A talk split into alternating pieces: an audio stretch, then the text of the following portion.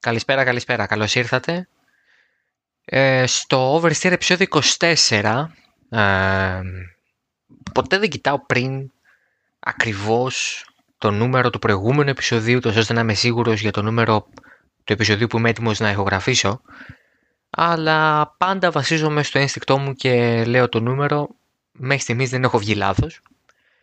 Ε, ακούτε λοιπόν Oversteer, είμαι ο Δημήτρης Μπίζας, ακούτε halftone.fm το ακούτε τρίτη, το podcast γράφεται κατά το ίμιση αργά το βράδυ της Κυριακής και ένα μέρος του τη Δευτέρα, α, γιατί έχουμε και guest ε, σε μικρότερο βαθμό, τον Τενέτο Πουλημενάκο που θα μιλήσουμε για WRC στο τέλος του επεισοδίου. Ε, και αυτό γιατί γίνανε τόσα πολλά πράγματα στο Σακύρ που δεν ήθελα να περιμένω ούτε την ειδησιογραφία ούτε τις δηλώσεις της Δευτέρας όπως συνήθως επιλέγω να κάνω για να ε, αν κάτι έχω χάσει ή αν κάτι περιμένω να εξηγηθεί. Μ' αρέσει να κρατάω μια στασία αναμονής και να αφήνω ας πούμε άλλες 24 ώρες μετά τον αγώνα ε, και μετά να γράφω, να γράφω δηλαδή Δευτέρα απόγευμα, Δευτέρα βράδυ. Αλλά τώρα ε, δεν, δεν, δεν μπορώ να περιμένω λεπτομέρειες ε, περίμενα να δω αν ο Wolf ή τέλος πάντων κάποιος από τη Mercedes θα μας πει τι έγινε με το pit stop του Russell. Μας είπαν.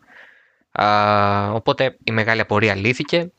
Ενδεχομένως, ενδεχομένως, και αυτό μπορεί να το μετανιώσει ο μελλοντικός Δημήτρης, ε, να ακούτε το επεισόδιο και να έχει ανακοινωθεί τη Δευτέρα ο Τσουνόντα στην Αλφα Τάουρη και να έχουν γίνει κάποιες τέτοιες διεργασίες. Να γνωρίζουμε ποιος θα τρέξει στη, στο Abu Dhabi για την Mercedes και κατ' επέκταση για την ε, Williams, αν ο Hamilton είναι έτοιμος να επιστρέψει. Αυτό δεν το γνωρίζουμε ακόμα, τουλάχιστον as of now. Ε, είναι βέβαιο ότι και στο 4 θα ενημερωθείτε α, σχετικά. Τώρα, για το Σακχύρ, τι συνέβη στην ε, έρημο α, Volume 2 στην ουσία, α, γιατί πραγματικά αυτά που πήγαιναν ήταν εξαιρετικά ενδιαφέροντα. Καταρχάς κέρδισε ο Πέρεθ. Ο Σέρχιο Πέρεθ. Ε, να, να βάλουμε. Πώς να πω τώρα. Να βάλουμε στην κουβέντα κάποιον Ισπανό φωνό ή αν κάποιος ξέρει πολύ καλά Ισπανικά να μας πει είναι Πέρεθ ή Πέρεθ. Εγώ φυσικά βγαίνω, μου βγαίνει να πω Πέρεθ, αλλά επειδή ενδεχομένως η προφορά στο Μεξικό να είναι Πέρεθ, να μην έχουν τη βαριά προφορά με τα θου και όλα αυτά, ε, όπως οι Αργεντίνοι για παράδειγμα δεν τα έχουν καθόλου. Ε, το Μαραντόνα είναι Μαραδόνα για παράδειγμα. Διέγκο είναι λίγο πιο περίεργο. Ε, δεν ξέρω αν είναι Πέρεθ ή Πέρεθ. Εγώ θα το πω Πέρεθ και αν τυχαίνει κάποιος που ξέρει Ισπανικά να μας ακούει και κριντζάρει. Sorry. να με διορθώσεις για να το ξανακάνω, μην το ξανακάνω λάθος. Ο Σέρχιο Πέρεθ λοιπόν κέρδισε στο Σακύρο. Να, κάτι που όταν ξύπνησα το πρωί της Κυριακής, ή νομίζω οποιοδήποτε ξύπνησε το πρωί της Κυριακής, εκτός από κάποιον πάλι παλαβό, ο οποίος θα βγει και θα πει τη Δευτέρα ότι έπαιξε Πέρεθ για νίκη, δεν περίμενε. Δηλαδή, κάτι αποτελέσματα τα οποία ξέρει, προσπαθείς να παίξεις, ας πούμε, προσπαθείς να φανταστείς ότι θα έρθουν και τελικά έρχονται μία σε 100 φορές. Έχεις χάσει 200.000 ευρώ πριν το πιάσεις, αλλά πιάνεις αυτή τη μία φορά, παίρνεις 150 ευρώ και νιώθεις πανευτυχής. Πιστεύω κάπως έτσι ήταν και με τον Σέρgio Πέρεθ, ο οποίος για αυτή τη νίκη περίμενε 10 χρόνια. Εγώ θα έλεγα ότι περιμένει 8 γιατί ήρθε μια φοβερή ευκαιρία στη Μαλαισία το 2012 για αυτούς που θυμούνται όταν είχε φτάσει ο Φερνάντο Αλόνσο να προηγείται του αγώνα προς το τέλος εκεί στην καταλλακτώδη βροχή που είχε πέσει τότε στην, ε, στη Σεπάνγκ και ο Πέρεθ ήταν δεύτερος. Με τη Ζάουμπερ τότε στην τελευταία μεγάλη ίσως χρονιά τη Ζάουμπερ που έκανε παπάδες πήρε τρία βάθρα ο Πέρεθ τότε παραλίγο να κερδίσει δύο φορές Μία από αυτές τις δύο φορές λοιπόν ήταν η Μαλαισία το 12. Η άλλη μπορούσε να είναι ίσως η Μόνδα το, την ίδια χρονιά, αλλά ίσως να ήταν πιο δύσκολο αυτό τότε. Πάντως η Μαλαισία του 12 ήταν η μεγάλη ευκαιρία του Πέρεθ να κερδίσει. Τότε ο Πέρεθ ήταν αυτό που σήμερα είναι ας πούμε ο Λαντονόρη. Σε μια πολύ ανταγωνιστική ομάδα, αλλά του midfield. Πολύ νέος, αλλά όχι το μπαμ των υπολείπων έτσι μεγάλων ε, οδηγών ή των άλλων νέων ήταν μια πολύ περίεργη σεζόν για τον Πέρεθ. Το 12, το 13 ήταν καταστροφική και από εκεί μετά στη Force India μετέπειτα Racing Point. Αυτή η νίκη λοιπόν είναι πολύ μεγάλο ορόσημο για διάφορους λόγους. Πέρα από το στατιστικό ή το ιστορικό, αν θέλετε, που ήταν και η πρώτη μου σκέψη εκείνη την ώρα, λέω: OK, okay, ο Πέρεθ είναι, δεν είναι ο πρώτος που κερδίζει από το Μεξικό, αλλά πότε ήταν το τελευταίος. Το τελευταίος ήταν ο Πέδρο Ροντρίγκες. Να, εδώ είναι ο Ροντρίγκες, όχι Ροντρίγκε, άρα μάλλον Πέρε είναι ο άνθρωπος. Πέδρο Ροντρίγκες. Το, στο Βέλγιο το 1970. Αυτή ήταν η τελευταία νίκη Μεξικανού στη Φόρμουλα 1 και ε, η τελευταία νίκη του εργοστασίου του Silverstone με οποιαδήποτε ονομασία. Ε, είναι όταν τότε λεγόταν Jordan το 2003 στη Βραζιλία. Τότε που η νίκη δόθηκε στον Φιζικέλα α, λίγο πριν ξεκινήσει το επόμενο Grand Prix στην Ήμολα, αν δεν κάνω λάθος. Οπότε αυτά είναι τα ορόσημα, αλλά είναι για πολλούς άλλους μη ιστορικούς, μη στατιστικούς λόγους ορόσημο αυτή η νίκη. Καταρχάς είναι μια νίκη του, της θέλησης. Είναι μια νίκη της, ε, του πείσματος, της υπομονής και του κάτω το κεφάλι, χαμηλά η μπάλα, πάμε να κάνουμε το καλύτερο που μπορούμε. Ο Σέρχιο Πέρες έχει τέτα μετά από επαφή με τον Λεκλέρ, για την οποία ο Μονεγάσιο τιμωρήθηκε με τρεις θέσεις ποινής για τον αγώνα στο Αμπουντάμπι, έχει ξεκινήσει τρεις θέσεις πιο κάτω από τη θέση που θα καταταγεί το Σάββατο. Ε, ξεκινάει λοιπόν τον αγώνα έτσι και φτάνει τελευταίο. Μπαίνει στα pits, είναι πάρα πολύ πίσω, έχει πέσει 20. 18ο ε, το πω σωστά, γιατί έχουν καταλήψει ο Λεκλέρ με τον Verstappen. Και από εκεί και πέρα, εντάξει, τι περιμένεις να κάνει, να πάρει κάποιους βαθμούς. Να μπει στη δεκάδα, εντάξει, ήταν ανταγωνιστική Racing Point. Το δεδομένο ήταν ότι θα μπαίνει στου βαθμούς. Αλλά. Ε, το έχω γράψει και στην ανάλυση που θα έχω αφήσει στα notes. Το χρονικό των θέσεων που κερδίζει ανά γύρω ο Πέρες είναι εξαιρετικό. Δηλαδή δείχνει ότι αυτός ο άνθρωπος μπήκε με το μαχαίρι στα δόντια ξανά. Δεν είναι η πρώτη φορά που του συμβαίνει κάτι στον πρώτο γύρο ή που ξεκινάει από, χαμηλά θέση, από χαμηλή θέση, οπότε αναγκάζεται να παλέψει για να βρεθεί εκεί που θεωρητικά μπορεί να το φτάσει το ταβάνι του μονοθεσίου του.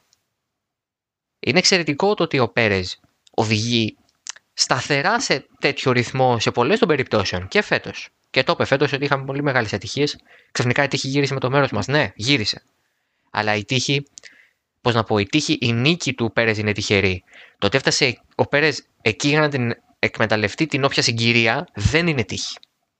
Δεν είναι τύχη. Και τώρα το ότι είναι τύχη και τι όχι είναι σαφώς μια μεγάλη κουβέντα που δεν γίνεται τώρα ε, σε ας πούμε μπακαλίστικο επίπεδο και να σκεφτεί κανένα, OK, okay, τύχη του κάθε το λαχείο. Όχι, δε, πολλές φορές την τύχη τη φτιάχνεις και μόνος. Δηλαδή ο Πέρες πιστεύω ότι κερδίζει από τύχη, το γράφω και το πιστεύω ακράδο ότι κερδίζει από τύχη. Αλλά δεν κερδίζει ε, επειδή εγκατέλειψαν 4, 8, 7 μονοθέσια μπροστά του. Φτάνει μέχρι τη δεύτερη θέση, περνώντας τον Οκόν, φτάνει λοιπόν μέχρι τη δεύτερη θέση με φοβερή θέληση και φοβερό γυρολόγιο και ε, κάνει καταπληκτικό αγώνα. Ο Πέρες έχει κάνει καταπληκτικό αγώνα. Αν δεν υπήρχε ο Ράσελ στον αγώνα, ο Πέρες έχει κάνει τον καλύτερο αγώνα μαζί με τον Οκόν. Δηλαδή δεν, δεν μπορεί να πει κανείς ότι ο Πέρες βρίσκεται εκεί, κερδίζει γιατί του κάτσε. Του κάτσε να κερδίσει, δεν του κάτσε να βρεθεί εκεί να το εκμεταλλευτεί. Θα μπορούσε να είναι οποιοδήποτε άλλος, ναι. Αλλά δεν ήταν, ήταν αυτός. Όπως ήταν ο Γκασλή στο Μόντζα, όπως ήταν ο Λεκλέρη, ο. ο Λεκλέρ βασικά και ο Φέντελ με τα βάθρα τους διεκδικείς κάποια πράγματα μες στον αγώνα σου και φυσικά άμα σου έρθει μια τυχερή αν θέλετε στιγμή την, την εκμεταλλεύεσαι. Αυτό δεν το αμφισβητεί κανείς. Και όποιος το αμφισβητεί είναι και ε, πώς να πω, εθελοτυφλή. Διεκδικούν πράγματα και ο Πέρε διεκδικούσε την Κυριακή το μέλλον του. Α, μας είπε ότι θα τα ξέρουμε όλα μετά το Αμπουντάμπι τα πράγματα φαίνονται δύσκολα για εκείνον. Ή και όχι. Τι θέλω να πω. Το μέχρι στιγμής, τα μέχρι στιγμής δεδομένα για τον Πέρες είναι ότι δεν έχει θέση στη Φόρμουλα 21. Έχει αποπομπή, έχει όχι εκδιωχθεί από το ποσοστά του. Πάντων έχει λήξει μονομερός, αν θέλει, το συμβολίο του Racing Point για να μπορέσει να φέρει τον ε, Φέτελ 21. Δεν υπάρχει καμία άλλη ομάδα. Μίλησε με την Αλφα Ρωμαίο, Αλφα Ρωμαίο έκλεισε ξανά Ράικον και τη Βινάτση. Μίλησε με τη Χάσα, αλλά η ήθελε να βάλει νέους, να βάλει φρέσκο αίμα στην ομάδα με τους Μαζέπιν και Σουμάχερ. Ε, δεν υπήρχαν άλλες θέσεις. Η μία θέση που φαινόταν ότι μπορούσε να είναι δικιά του ήταν του Άλμπον.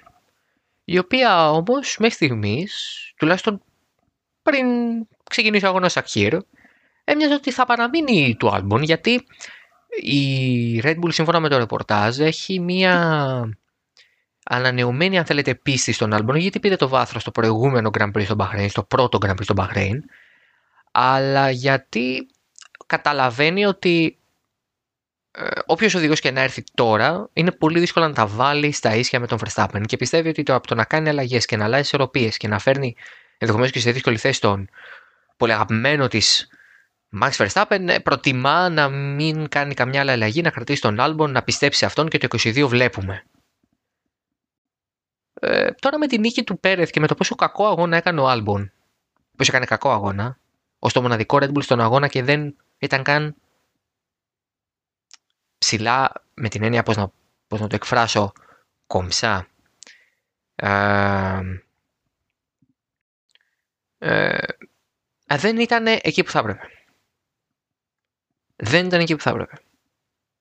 Και το δεν ήταν εκεί που θα έπρεπε δεν είναι υποκειμενικό. Δηλαδή, ξέρεις, δεν είναι ότι θες να πεις για τον Άλμπον ότι είναι κακός. Ο Άλμπον δεν σε οδηγεί να πεις ότι είναι καλός, ότι είναι ανταγωνιστικός ή αν θέλεις ότι είναι στο επίπεδο που θα έπρεπε για να δικαιολογεί τη θέση του σε μια ομάδα που είναι δεύτερο μονοθέσιο, που έχει δεύτερο μονοθέσιο. Μονοθέσιο νίκης, νικητή όπως φάνηκε από το Verstappen.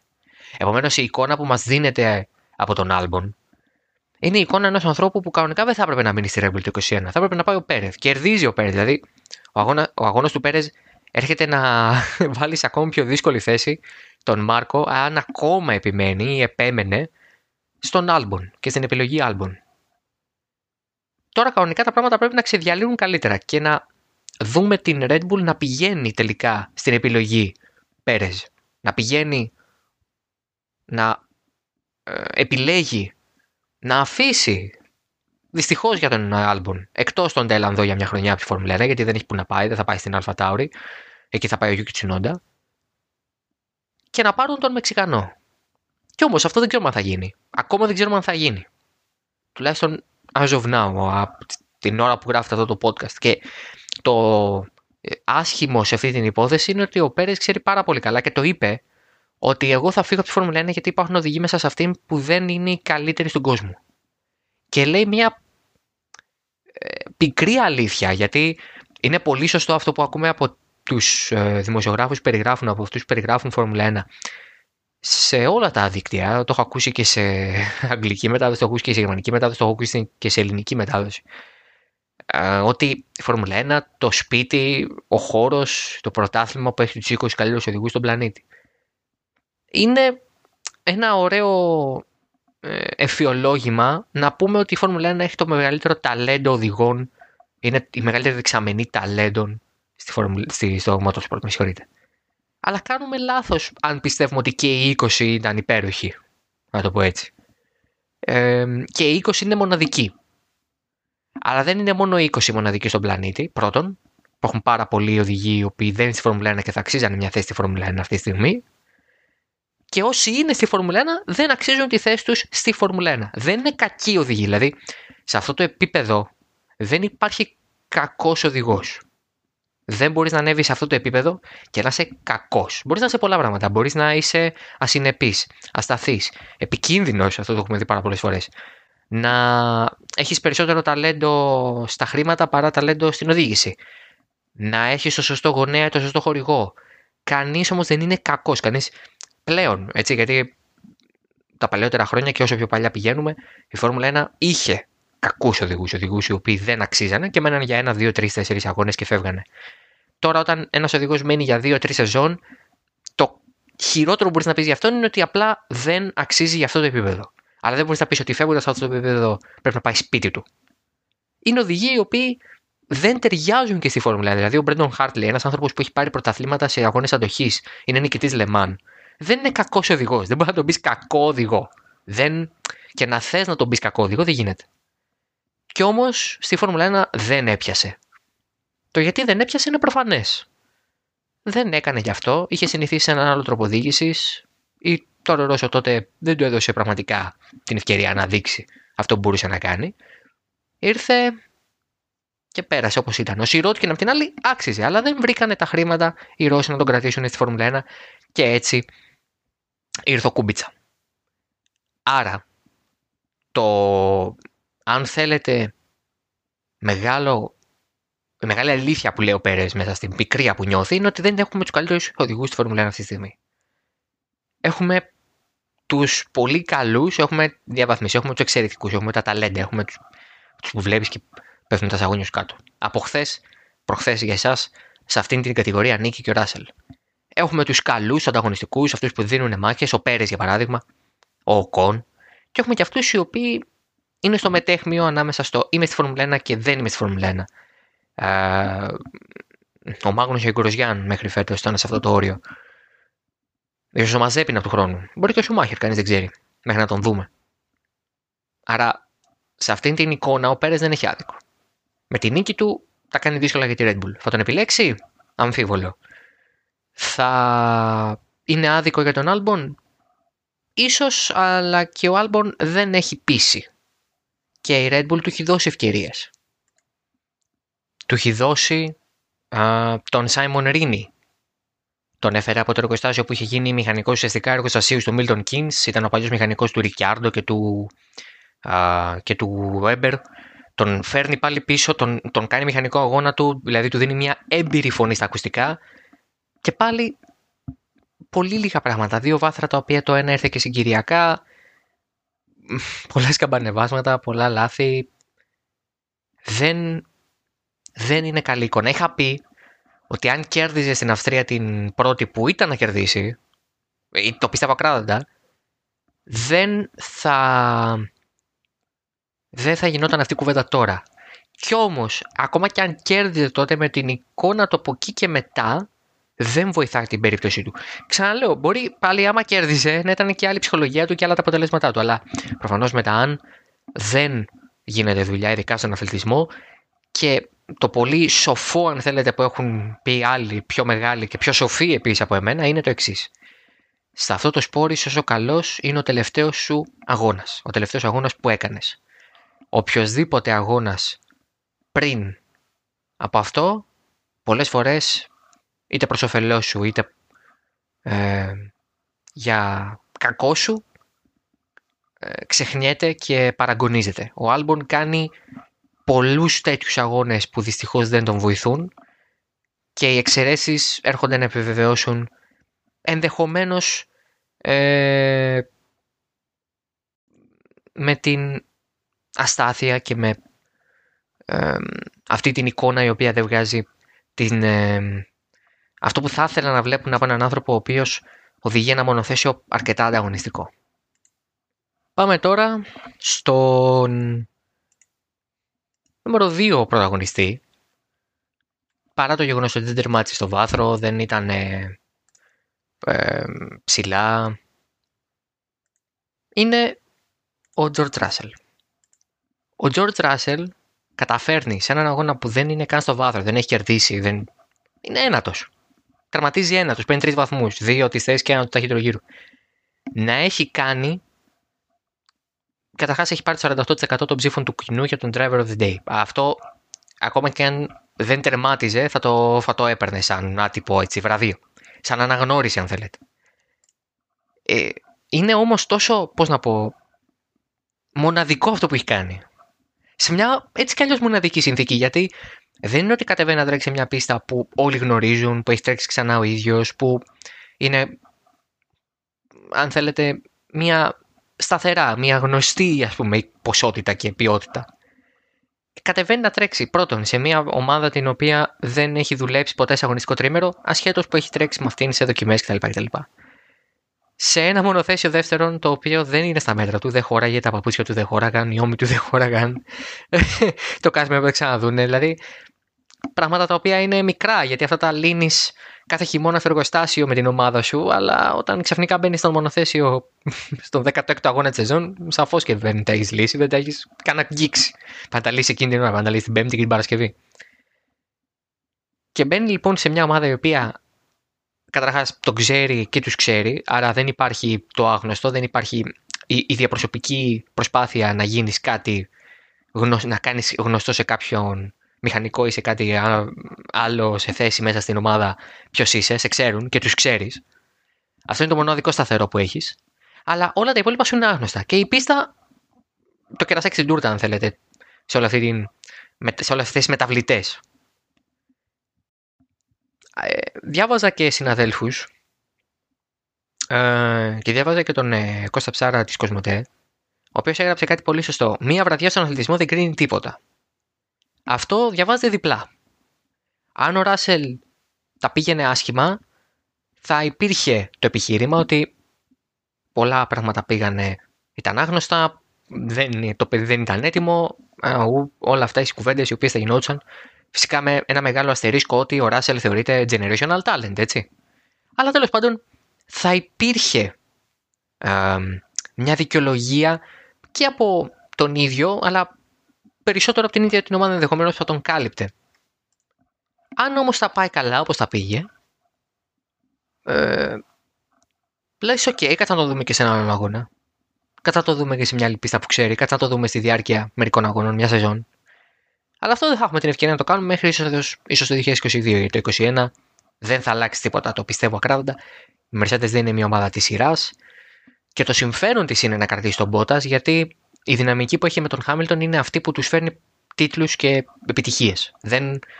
Ο Ράσελ είναι πολύ καλός για να πάει δίπλα στον Χάμιλτον ή δεν είναι προσωπικά του Χάμιλτον, είναι πολύ καλός για να τα βάλει κόντρα στον ήδη εγνωσμένης αξίας και σταθερής αξίας οδηγό με στην ομάδα. Τον άνθρωπο που του έχει φέρει 7 double, ε, 6 τίτλους οδηγών. Δηλαδή είναι πάρα πολλά τα πράγματα που είναι ο Χάμιλτον για τη Mercedes για να τον βάλουν σε τόσο δύσκολη θέση.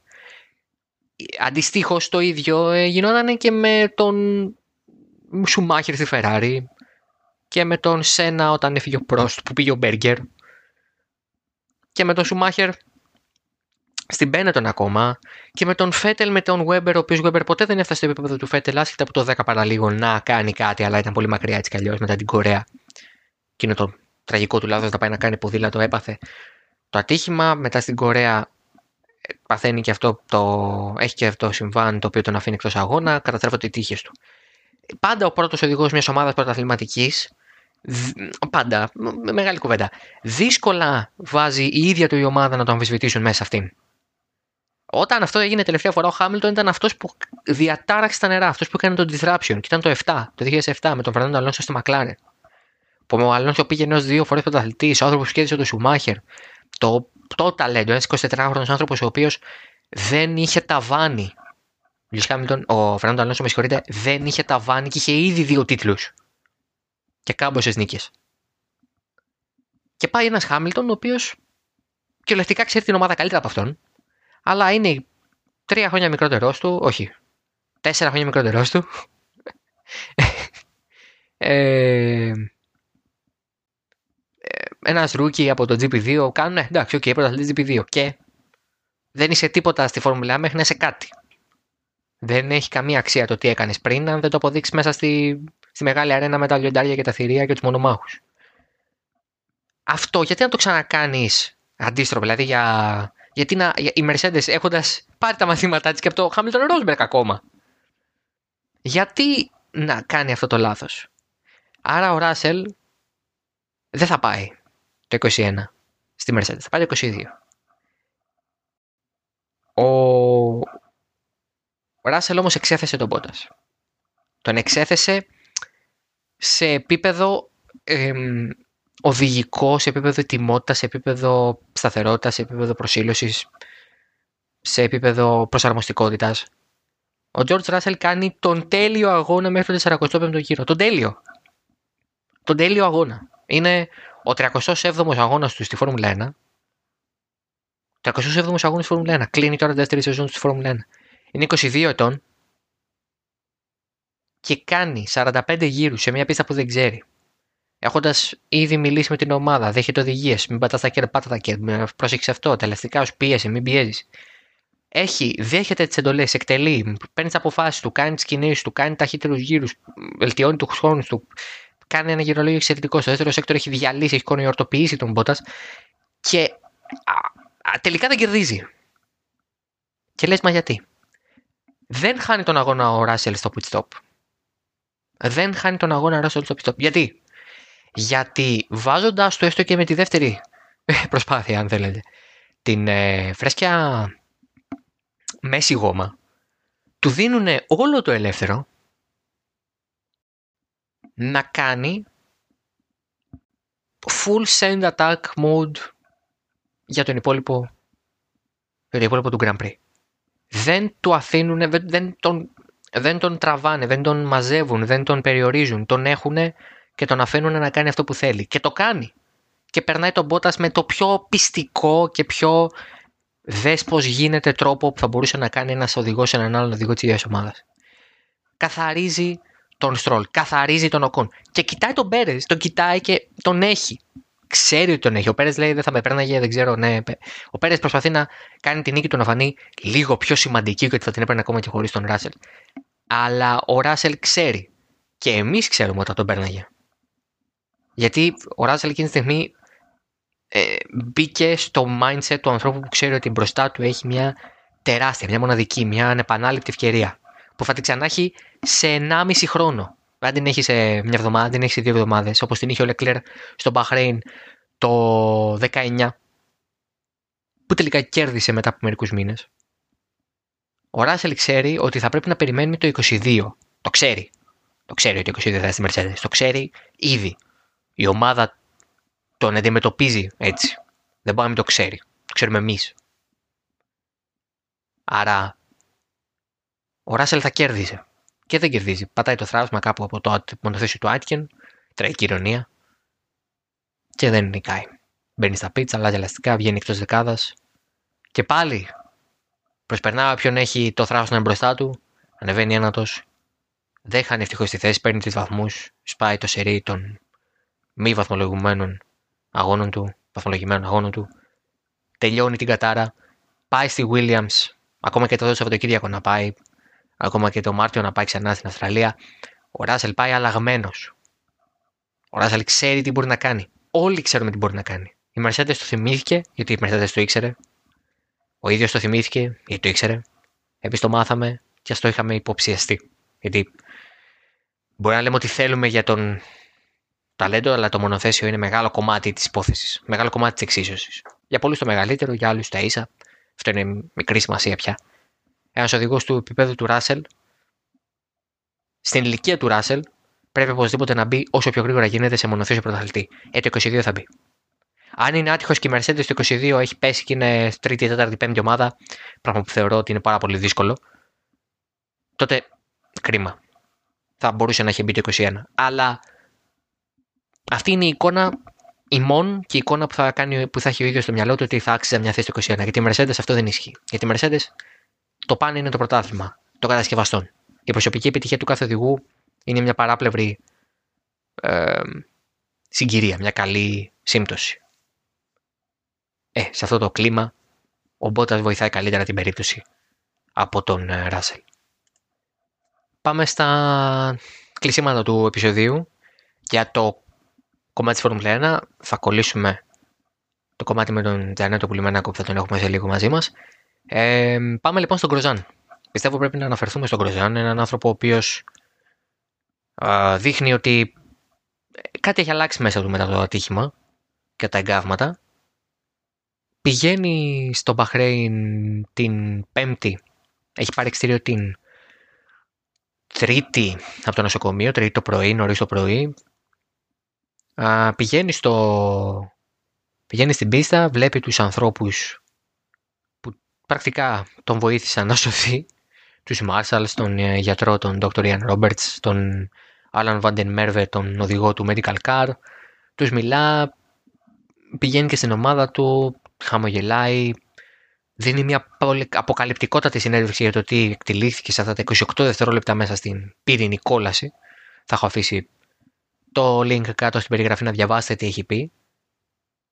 Είναι εξαιρετικό το ότι τον είδαμε εγώ χάρηκα πάρα πολύ και συγκινήθηκα που τον είδα έτσι χαμογελαστό, ήρεμο, που γνώριζε ότι πραγματικά σώθηκε, ότι πραγματικά έφυγε από την κόλαση, ότι ε, του δόθηκε μια νέα ευκαιρία να κάνει κάτι διαφορετικό. Δηλαδή, είναι τρομερό.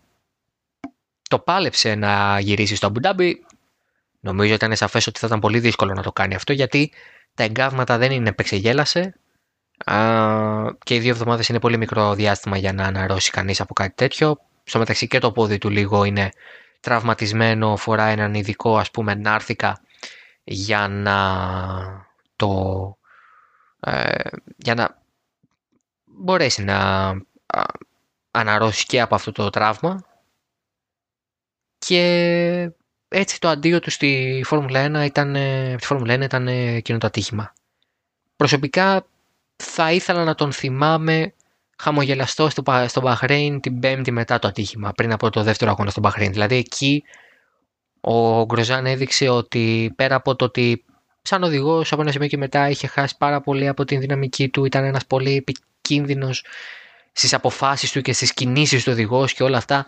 Στο τέλος τέλος, ο Γκροζάν είναι ένας άνθρωπος ο οποίος και πρόεδρος του GPDA διετέλεσε και πολύ δυνατός ε, παίκτης στα παρασκηνιακά της Φόρμουλα 1 για καλό λόγο ήταν ε, και ένας ε, ευγενής, ένας ευγενικός άνθρωπος ε, ο, πολλοί μπορούν να το πούνε ατσούμπαλο, άλλοι μπορούν να το πούνε ε, έτσι και OK, okay, επικίνδυνο σε πολλά των περιπτώσεων, σε πολλά συμβάντα και τα, τα χρόνια με τη Haas και σε αυτά με τη Lotus αλλά στο τέλος της μέρας ήταν ένας άνθρωπος που στη Φόρμουλα 1 έδωσε κάτι. Πήρε κάποια βάθρα, θα μπορούσε να πάρει και μια νίκη το 13 ειδικά. Και φεύγει έχοντας κάνει και αυτό στην πορεία του.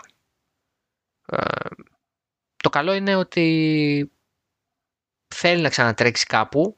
Σίγουρα θέλει να κάνει ένα ειδικό, ιδιωτικό τεστ τώρα με τη με μονοθέσιο. Γιατί ξέρετε, όταν περνάς κάτι τέτοιο σαν οδηγό, θέλεις πολύ γρήγορα να ξαναμπείς σε μονοθέσιο, να ξανανιώσεις λίγο ταχύτητα, να μην χάσεις από μέσα σου αυτό το, αυτή τη φλόγα που καίει όταν είσαι και ακόμα σε παραγωγική αν θέλετε ηλικία. Γιατί ο Γκροζάν θεωρείται ότι θα πάει στην Peugeot για το WEC. Θα πάει όμως το 22 στην Peugeot για το WEC. Ή μετά από αυτό θα χάσει, θα αλλάξει σκέψεις, θα κάνει, θα, θα... Αυτά τα πράγματα πρέπει να τα δει μέσα του, αλλά για να τα δει πρέπει να ξαναμπεί πίσω από το τιμόνιο ενός μονοθέσιου Φόρμουλα να οδηγήσει κάτι αρκετά γρήγορο και, αρκετά ε, ικανό να το ερεθίσει τις αισθήσεις και να του δώσει μια διαφορετική εικόνα για το τι θέλει να κάνει με το μέλλον του ε, και να φύγει και το, ξέρετε, ο φόβος. Γιατί πολλές φορές μετά από ένα τέτοιο συμβάν φοβάσαι κιόλας. Ε, διστάς να ξαναμπείς, διστάς να ξαναπροσπαθήσεις. Όσο πιο γρήγορα το κάνεις αυτό, είναι τόσο πιο γρήγορο να βγάλεις έτσι σαν να βγάλεις το τσιρέτο, το τσιρότο με συγχωρείτε, με τη μία. Αν το βγάλεις σιγά σιγά σιγά σιγά, να το βγάλεις με τη μία, πονάει μία και έξω, αλλά το έκανε, τελείωσε, έφυγε από μέσα σου. Αυτό θέλει να κάνει και ο Κρουτσάν. Θεωρητικά θα το κάνει. Η Mercedes έχει ήδη προσφερθεί να, τον, να του δώσει ένα μονοθέσιο, εάν δεν τα βρει με Renault ή Haas, δηλαδή με τις δύο ομάδες με τις οποίες έκανε την καριέρα τους στη Φόρμουλα 1. Μιας και είπαμε για τη Haas, να πούμε και για τους Μαζέπιν και Σουμάχερ. Δύο κινήσεις οι οποίες ήταν αναμενόμενες. Ο Μαζέπιν είναι ένας Ρώσος από τη Φόρμουλα 2. Α, πιο πολύ για τα λεφτά του παρά για το ταλέντο του. Ο Σουμάχερ και για το όνομα και για το ταλέντο. Είναι ένας οδηγός ο οποίος παρά το ότι λέγεται Μικ Σουμάχερ έκανε πολύ καλή σεζόν στη Φόρμουλα 2. Δεν έκανε σεζόν επίπεδου Leclerc Russell. Αλλά έκανε μια καλή μεστή σεζόν. Πήρε τον τίτλο. Δικαιολογεί απόλυτα την, την ε, πρόθεσή του στη Φόρμουλα 1. Άλλωστε δεν θα μπορούσε να μείνει και στη Φόρμουλα 2 αν έπαιρνε τον τίτλο που τον πήρε τελικά. Μια πολύ ωραία ιστορία και να δούμε αν το 2021 θα μας δικαιώσει από αυτού αυτά για τα της Φόρμουλα 1. Τώρα θα ενωθούν τα δύο κομμάτια. Θα πάμε να μιλήσουμε για WRC με τον Τζάνετο Πολυμενάκο. Είχαμε τελικό στην ε, Μόντζα για το πρωτάθλημα WRC. Και για το δεύτερο μέρος του επεισοδίου, το οποίο γράφεται 15 ώρες μετά το επόμενο, μετά το προηγούμενο, Έχουμε Τζανέτο Πουλιμενάκο να μιλήσουμε για WRC, για το, αυτό το σπουδαίο πρωτάθλημα που κατάφερε να κάνει 7 αγώνες τουλάχιστον. Τζανέτο, καλημέρα. Καλημέρα, Δημήτρη. Μου πολλά συγχαρητήρια στον Ιβματών γι' αυτό. Τα κατάφερε. Ε, Όλο το καλοκαίρι το WRC δεν έκανε τίποτα. Ήταν φάση, α, κάνουμε ένα αγώνα τώρα και εντάξει, βλέπουμε. Κοίταξε να σου πω κάτι.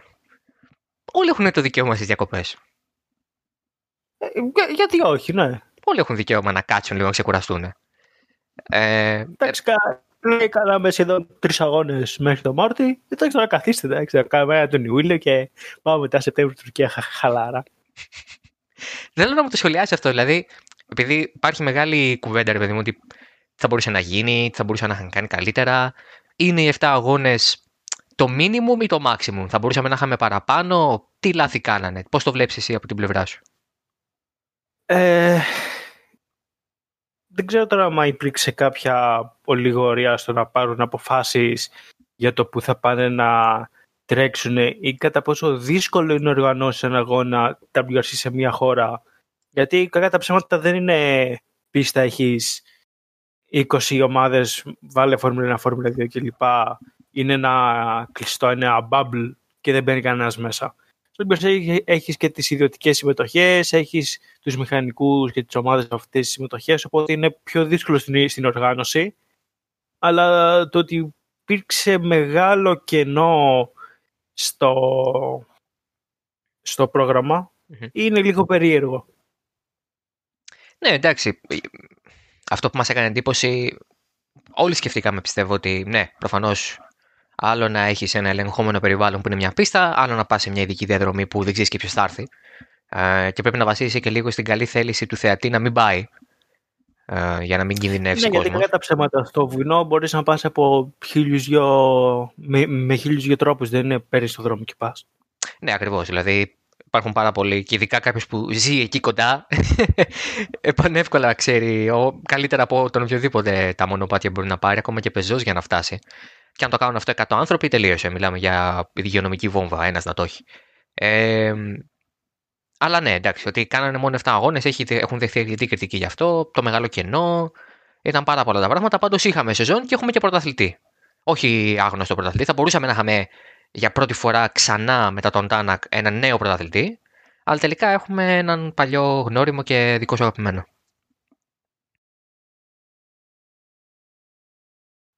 Ναι, για το τελευταίο ναι, δεν θέλω να σχολιάσω κάτι. λοιπόν, Πες μου για Σεβαστιάνο Ζιέ, ακούω.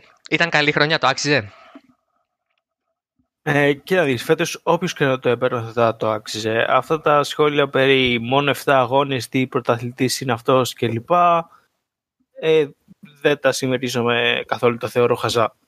Είναι ένα πρωτάθλημα, με πιο λίγους αγώνες έχεις πιο λίγες ευκαιρίες, το κάθε λάθος πληρώνεται πολύ και αυτό φάνηκε και τώρα στο τελευταίο αγώνα με τον Evans που έκανε το λάθος και παρά την ε, βαθμολογική διαφορά των 14 βαθμών που είχε πριν τη Μόντζα, έχασε το πρωτάθλημα.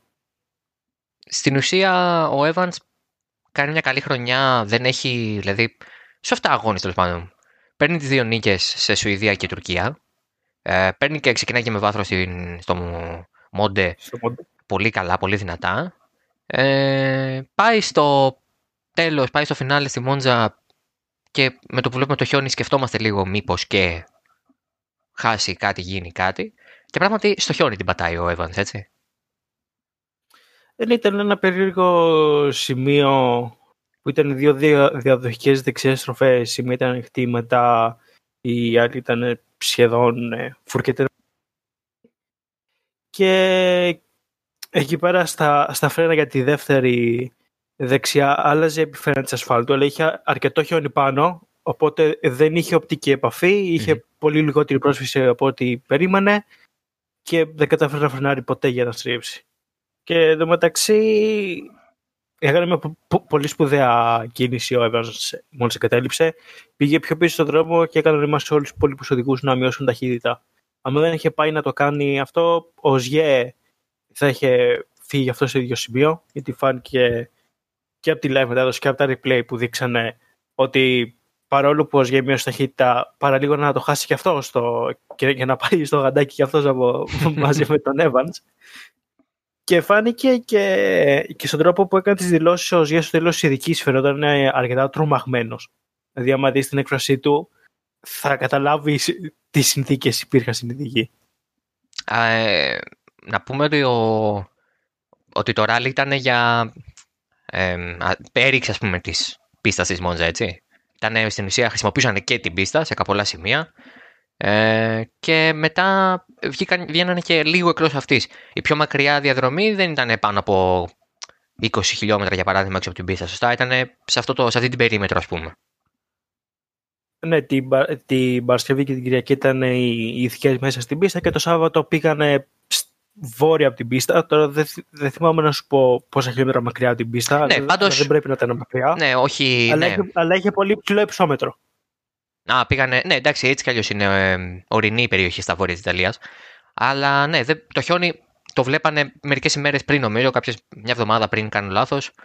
Και ε, γι' αυτό και η Μισελέν είχε φέρει. Ναι, περιμένανε. Ήταν ερωτηματικό το άμα θα χιονίσει ή όχι. Ήταν 50-50. Ε, την, ε, τη μέρα που κάνουν τις αναγνωρίσεις, την τρίτη είχε αρκετό χιόνι, μετά το χιόνι κάπως έλειωσε και το Σάββατο από, το, από νωρίς το μεσημέρι ξεκίνησε και έριχνε αρκετό χιόνι και στις τρεις ειδικές του, της ημέρας. Δηλαδή για το δεύτερο πέρασμα. Ήταν όμως λίγο... Ε, πώς να πω... Δηλαδή, όπως το είδα εγώ, γιατί εγώ είδα τις ειδικές που έδειχνε και η συνδρομητική εδόση στην Κοσμοτέ. Ε, και δεν έδειξε και λίγες, εντάξει, έδειξε αρκετές. Νομίζω συνολικά 10 και ήταν 16 όλες οι ειδικές. Ε, αν εξαιρέσουμε και την Power Stage, η οποία πάντα και σε ράλι πιο παραδοσιακά ε, είναι γρήγορη, έχει κάτι το ιδιαίτερο. Εντάξει, και εδώ τώρα στη Μόντζα για παράδειγμα, μέσα στην πίστα τρέχανε. Ήταν και, και από τις, αν όχι μεγαλύτερη, από τις μεγαλύτερες Power Stage που έχουμε δει. Mm, από βάση χιλιόμετρων. Όντως. Και... 15 χιλιόμετρα. Ναι, γιατί σκέψω ότι το Ίσως μεγαλύτερο. Μόνο το Monte Carlo να έχει πιο μεγάλη power stage. Ε, ναι, αλλά και το Monte Carlo σκέψω ότι είναι μια κατηφορική με πάρα πολλές φουρκέτες. Ενώ η Μόντζα την Κυριακή ήταν και λίγο τεχνική. Δεν ήταν εύκολη. Ήταν πολύ δύσκολη. Πολύ εύκολο να ξεζαντάρεις το λάσο ή να σπάσεις τη ζάντα και να έχει χελτάσμα και να χάσεις πάρα πολύ χρόνο. Το, γιατί το τα περισσότερα σημεία που περνάγανε που ήταν με χώμα είχαν σκαφτεί, είχαν κάνει ράτς ε, και ήταν πολύ εύκολο να, να έχεις θέμα. Όπως είδαμε και αρκετούς να έχουν θέμα και από τις συμμετοχές με τα R5 και πισω Και ναι, και τα δικίνητα ειδικά. Αυτό δεν ήταν πολύ ευχάριστο για αυτούς. Τα τετρακίνητα πάει και έρχονται. Ε... Ναι, πρέπει να είναι λίγο μια κόλαση για τα δικίνητα. και, ε, ναι, γιατί δεν είναι και δικίνητα πίσω, είναι δικίνητα μπροστά. δεν είναι και πολύ ευχάριστο να στρίβεις και να μην στρίβεις κιόλας. Ή να προσπαθείς να ξεκολλήσεις. Γιατί εγώ αλλάζω ξαφνικά το κανάλι και βλέπω ε, αυτό που λες. Ράγες. Ράγι, κανονικά. Δηλαδή είχαν, είχε, ήταν το χώμα ας πούμε, σε ένα ύψος στη μέση και όπου πατούσαν οι ρόδες είχε κάτσει τουλάχιστον 10 πόντους. Ε, απίστευτο, δεν το έχω ξαναδεί αυτό σε ράλι που είχα την εντύπωση ότι άνοιγα και θα βλέπα ας πούμε οδόστρωμα, κανονικό άσφαλτο. Που είχε, φυσικά είχε, αφού ήταν μέσα στην πίστα. Αλλά δεν περίμενα καταρχάς να χρησιμοποιήσουν το παλιό οβάλ. Ήταν πολύ καλή ιδέα, άμα το καλοσκεφτεί. Το χρησιμοποιούν κάθε χρόνο στο ράλι Μόντζα. Όχι, εννοώ στο WRC να το χρησιμοποιήσουν. Ε. ε, εντάξει, το Rally Monza Show είναι ένα exhibition για να περάσουμε ωραία, όχι να κρίνει τίτλο. δηλαδή, καταλαβαίνεις πώς το λέω. Ναι, ναι, ναι. Απλά μου έκανε εντύπωση, εντάξει, ότι και σαν ράλι ήταν πολύ ιδιαίτερο. Τελικά ήταν όμως ένα ωραίο ράλι γιατί μπήκε το χιόνι και άλλαξε λίγο τα πράγματα και θύμισε, θύμισε λίγο μόντε. Ε, πρέπει να έχει λίγο πιο πολύ χιόνι από το μόντελ, να σου πω την αλήθεια. Ειδικά η 12η ειδική που ακυρώθηκε είχε πάρα πολύ χιόνι. Κά, κάπου είπες ότι έχει περισσότερο από τη Σουηδία. Σου φάνηκε σαν έχει περισσότερο από τη Σουηδία. Στη 12η ε, ένα πλάνο που δείξανε είχε αρκετό χιόνι και θύμιζε φάση τα snowbanks ε, επειδή την ε, Παρασκευή υπήρχε σε μερικές αρκετό χιόνι και παίζει μπορούσαν να περάσουν τα αυτοκίνητα. Πέρασε γκρέντερ και τις καθάρισε. Ναι, ναι και τα snowbanks δεξιά και αριστερά από το δρόμο ε, ήταν πιο μεγάλη από ό,τι είχαμε τη Σουηδία. Στη Σουηδία δεν είχαμε, αλλά ναι. Ναι, η Σουηδία είχαμε πει ότι ήταν η Σουηλανδία ή ξέρω κάτι τέτοιο, ναι. ναι. Δεν ήταν πάντα Σουηδία, ας πούμε. Ήταν κάτι ανάμεσα σε Φιλανδία και Σουηδία. λίγο χωμάτι. Ναι, λίγο παγωμένο Φιλανδίας με λίγο χιόνι. Ναι, αυτό. αλλά λίγο λίγο. σα ίσα να υπάρχει. να φαίνεται το άσπρο. Ε, τώρα πάμε στους οδηγούς, γιατί πιστεύω ότι ξεκινώντας τη σεζόν δεν περίμενε κανείς να δούμε τον Elfin Evans. Εντάξει, δεν το πήρε το τίτλο άνθρωπος και δυστυχώς για εκείνο το λάθος το πλήρωσε ακριβά. Όπως είπες και εσύ, σε 7 αγώνες ένα τέτοιο λάθος κοστίζει πάρα πολύ. Θα μπορούσε να έχει κοστίσει για παράδειγμα και στον Οζιέ η εγκατάλειψη στο... στην Τουρκία. ε, ε, δεν του κόστησε τελικά γιατί ήρθε αυτό το συμβάν του Evans. Αλλά ο, ο Αλός ε, στην πρώτη του καλή επαφή με τόσο υψηλό επίπεδο ανταγωνισμού, με την έννοια ότι το διεκδίκησε, βρέθηκε... Έχει το αυτοκίνητο πλέον. Ε, ναι. Τα πήγε πολύ καλά. Δεν έκανε κακή χρονιά σε καμία περίπτωση. Ήταν μια τρομερή χρονιά για, για τον Evans. Έδειξε αυτό που λίγο πολύ λέγανε οι δημοσιογράφοι κυρίως, οι δημοσιογράφοι από την Αγγλία ότι είναι σπουδαίο ταλέντο, μπορεί να είναι ψηλά. Το είχε δείξει και σε ορισμένους αγώνες με, με την, με την M-Sport κατά τα χρόνια που ήταν, αλλά ποτέ δεν ήταν στο επίπεδο, σε τόσο σταθερό, γρήγορο επίπεδο. Φέτος έκανε μια τρομερή σεζόν. Έδειξε ότι η Toyota θα μπορεί να βασιστεί πάνω του από το 22 που λογικά δεν θα υπάρχει ως γε και με τον Ροβόμπερ μαζί λογικά θα χτίσουν μια πολύ δυνατή ομάδα. Ο ε, το Μάκινεν φεύγει από το ρόλο του, ανεβαίνει ο Κάι Λίνθρομ σε θέση επικεφαλής της ομάδας. Ε, ο Ζιέ μένει για άλλη μια χρονιά, σωστά; Ναι, το ανανέωσε το συμβολέο του πριν ε, τη Μόνσα. Πριν τη Μόνσα. Για άλλη μια χρονιά καθώς θέλει να κάνει μια πραγματική σεζόν όπως δήλωσε μετά τη Μόνζα. Εντάξει. Αυτά είναι mind games. Αν δεν έπαιρνε τον τίτλο θα λέγει ακόμα χειρότερα. Τώρα που τον πήρε είναι και λίγο πιο μετριοπαθής. Ε, ναι, είχε βγει και είχε πει πριν τη Μόνζα ότι εντάξει, άμα πάρω τον τίτλο, ε, δεν θα μετράει και τόσο. Ναι, ναι. ναι. Μην το πάρεις στα τρόπαιο. ναι. Μην πας να παραλάβεις. Δώσε στον έβανε, βάρε εγκατάλειψη. δηλαδή, ναι, δηλαδή τώρα εντάξει, αυτό είναι τελείως υποβάθμιση του προϊόντος και από τον πρωταθλητή σου, δηλαδή από έναν άνθρωπο ο οποίος είναι ο recordman του τωρινού line-up. Ε, από τη στιγμή που ε, ο Λεμπ εμφανίστηκε σε δύο αγώνες και μάλλον δεν ξαναμφανιστεί ποτέ σε WRC ειδική ως αγωνιζόμενος. Ε, ο Ζιέ είναι ο Χάμιλτον, ο Μάρκεθ, πώς να το πω. Για σκέψη να βγει ο Χάμιλτον και να πει το πρωτάθλημα φέτος ήταν μια ιδέα, δεν δέχομαι τον τίτλο. Εντάξει. Ναι, δεν είναι καλή εικόνα αυτή προς τα έξω. Αυτό το λέει ο, ο απλός θεατής που μπορεί να μην γουστάρει τον τάδε οδηγό που θα το πάρει, ας πούμε. Όπως το είχαμε δει. Όπως είπες και εσύ πολύ σωστά, ότι κάποιοι θεωρούν ότι η φετινή σεζόν. Ναι, εντάξει, ok. Okay. Φετινή σεζόν έτσι κι αλλιώς δεν είναι normal. Και 15 αγώνες να κάνει WRC με κάποιο τρόπο. Είναι 2020, οπότε. Ναι. Κέρδισε ο Σέρχιο Πέρες. ο Πιέρ Γκασλί, είμαι σοβαρή. Ο Βάλτερι Μπότας έχει θέση στη Φόρμουλα 1 μετά το 2020. Είναι δυνατόν. Το τρίτο είναι πολύ κακό. Ε, ευχαριστώ πολύ. Τα είπα στο πρώτο μέρος του επεισοδίου, τα ακούσει μετά. Είναι δυνατόν. Ε, εντάξει, αφήστε το 2020, δεν είναι καλά. Αφήστε το, πάει στο καλό. Άστο. 7 αγώνες κατάφεραν να τους κάνανε. Εντάξει, έχουμε τίτλο. Ε, κατάφεραν και 7 αγώνες, να λέμε και ευχαριστώ.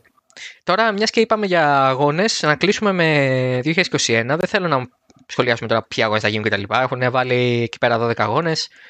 Ε, Όπως και η Φόρμουλα 1 έχει βάλει 23. Εντάξει, αυτό θα. Και άλλους 15 ανεπληρωματικού του WRC είναι. Ναι, ναι, ναι. Μεταξύ αυτών και εμείς, σαν Ελλάδα. Ε, όχι εμείς, εμείς. Όχι εγώ και εσύ. Ε... Κάνουμε αγώνα και εσύ. Πώς θα το ονομάζαμε αυτό τον αγώνα; Ε, ναι. Ε, πολύ αισιόδοξο, εντάξει, αλλά αισιόδοξα κινείται και το MotoGP που έχει βάλει και εκείνο όλους τους αγώνες που θα μπορούσε να κάνει. Αισιόδοξα κινείται και η Φόρμουλα 1. Εντάξει, αυτό δεν είναι καινούριο. Δεν μπορείς να πεις κατευθείαν. Ναι, ξέρετε, ας κάνουμε τρεις αγώνες και βλέπουμε. ε, ξεκινάμε 21 Γενάρη κλασικά και τελειώνουμε πολύ πιο αργά. Έτσι, φέτος τελειώσαμε τώρα στις 6. Άρα έχουν ένα μήνα και 5 μέρες. Και 15 μέρες στην ουσία, ή και λιγότερο, αν σκεφτείς ότι πρέπει να πάνε στο Μόντι και νωρίτερα και να αρχίσουν τα ρέκι. Ε, ε, παίζει να οι δοκιμές για το Μόντι να ξεκινήσουν ή αυτή τη βδομάδα ή την επόμενη. Ναι, ναι. Οπότε, Οπότε τελείωσε. Όπως πάντα δεν υπήρχε κενό, πόσο μάλλον φέτος που τελειώνει και τόσο αργά. Ε, ναι, γιατί σκέφτεσαι ότι κάποια στιγμή πρέπει να πάρουν και μια άδεια για Χριστούγεννα αυτοί οι άνθρωποι. η μηχανική, όχι η οδηγή, η οδηγή μια χαρά είναι. Ε, για πες μου τώρα τι βλέπεις για το 2021. Όχι από άποψη πόσοι αγώνες θα γίνουν, από άποψη ανταγωνιστικότητας. Συζητούσαμε και κάτι σχετικά με Neville, M Sport κτλ. Ακούσαμε ότι ο Ελάπη, από τον ίδιο το Λάπη, ότι δεν θα συνεχίσει στην M Sport, μένει χωρίς ομάδα, να δούμε τι θα κάνει κι αυτός. Πώς τα βλέπεις τα πράγματα; Σίγουρα οι, οι διεκδικητές του τίτλου έχουν αυξηθεί σε σύγκριση με πέρσι. Πλέον είναι τέσσερις. Συν, άμα υπάρξει κάποιος καινούριος, βλέπε Ροφάμπερα. Οπότε λογικά θα έχουμε ένα πολύ ανταγωνιστικό πράγμα τόσο για το πράγμα των οδηγών όσο και για το κατασκευαστών. Ο Τάνακα έχει πλέον γράψει αρκετά χιλιόμετρα με το i20. Το έχει μάθει. Είδαμε σε ένα εθνικό αγώνα στην Εστονία ότι δοκιμάζανε κάποια νέα αεροδυναμικά updates, κυρίως από μπροστά προφυλακτήρα. Οπότε να περιμένουμε να δούμε και τι αναβαθμίσεις θα φέρει κάθε ομάδα. Λογικά οι, οι δύο κατασκευαστέ θα είναι κοντά. Το Toyota και, και Hyundai θα παίζουν πόντο-πόντο. Τώρα για την M-Sport ένα μεγάλο ερωτηματικό. Ο Λάπη είπε ότι φεύγει, ότι φέτος ε, ουσιαστικά δεν πληρώθηκε από την M-Sport. Τα λεφτά που έδωσε για να τρέξει ήταν τα λεφτά που πήρε από τη Citroën που του έσπασε το συμβόλαιο.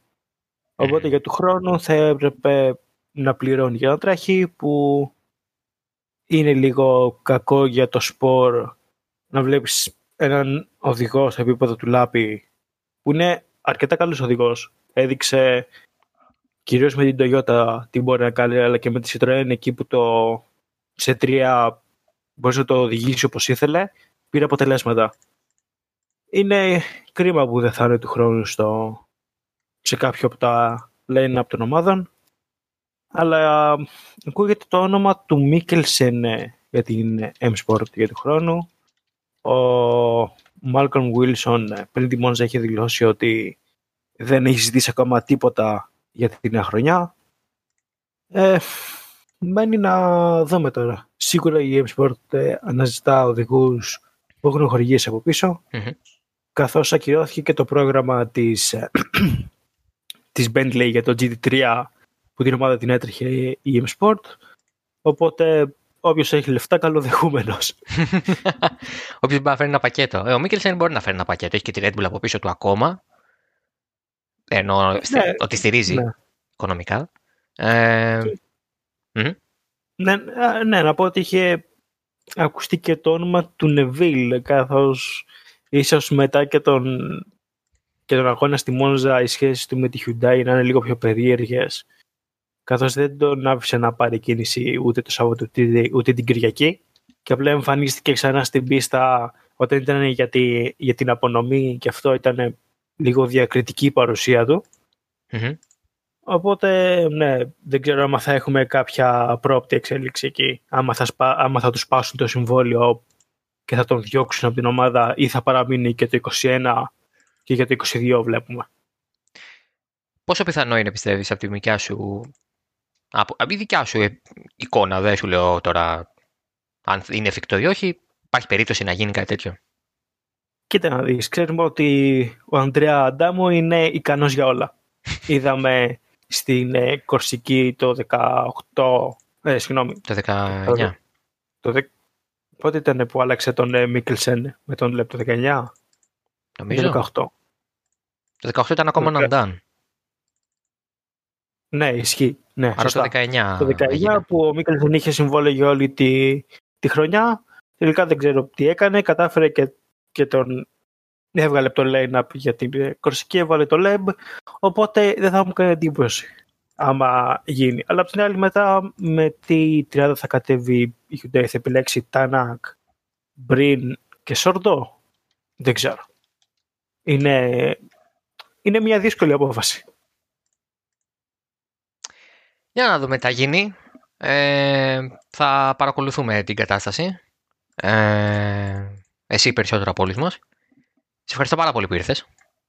Εγώ ευχαριστώ που με κάλεσες. Ε, ήταν μεγάλη μας η χαρά που σε είχαμε εδώ. Ε, ελπίζουμε να μην ξαναδούμε ωστόσο. Να σε καλά. Ούτε εγώ θέλω να σου ξαναμιλήσω. Ε, ευχαριστώ πολύ φίλε. Ε, λοιπόν, να είσαι καλά. Να είσαι καλά εσύ. Λοιπόν, ε, Είχαμε καιρό να κάνουμε εκπομπή, πρέπει λίγο να βριστούμε. Ε, καιρό είχαμε, ναι. Λοιπόν, ε, εμεί σαν Oversteer θα το ξαναπούμε την επόμενη Τρίτη με Γιάννη Μάριο Παπαδόπουλο. Έχουμε καλεσμένο. Καλό, καλό. Πολύ καλό, πολύ καλό για season finale. Ε, που σημαίνει 15 Δεκέμβρη κλείνουμε σαν Oversteer. Δεν ξέρω τι θα κάνουν οι υπόλοιπες εκπομπές στο Χαυτόν. Ε, εγώ πάω διακοπές. Καλά, δεν πάω διακοπές ακριβώς, αλλά τέλος πάντων δεν ξανακάνω εκπομπή μέχρι τις 5. Και τις 5 έχω πάλι καλεσμένο Τζανέτο. Αυτό θα το ακούσεις σίγουρα, θα σας αρέσει πάρα πολύ. Ε, Μήπως ε, είναι ένα special; Είναι, είναι special πολύ. Είναι special. Ε, είναι, ξέρω, ας, ξέρω. Ας πούμε ότι πηγαίνει με το πλάι special. Ξέρω, ξέρω, ξέρω. Καλό, καλό. Περιμένω. Αυτά. Λοιπόν, θα ξαναπούμε την επόμενη εβδομάδα. Γεια σας.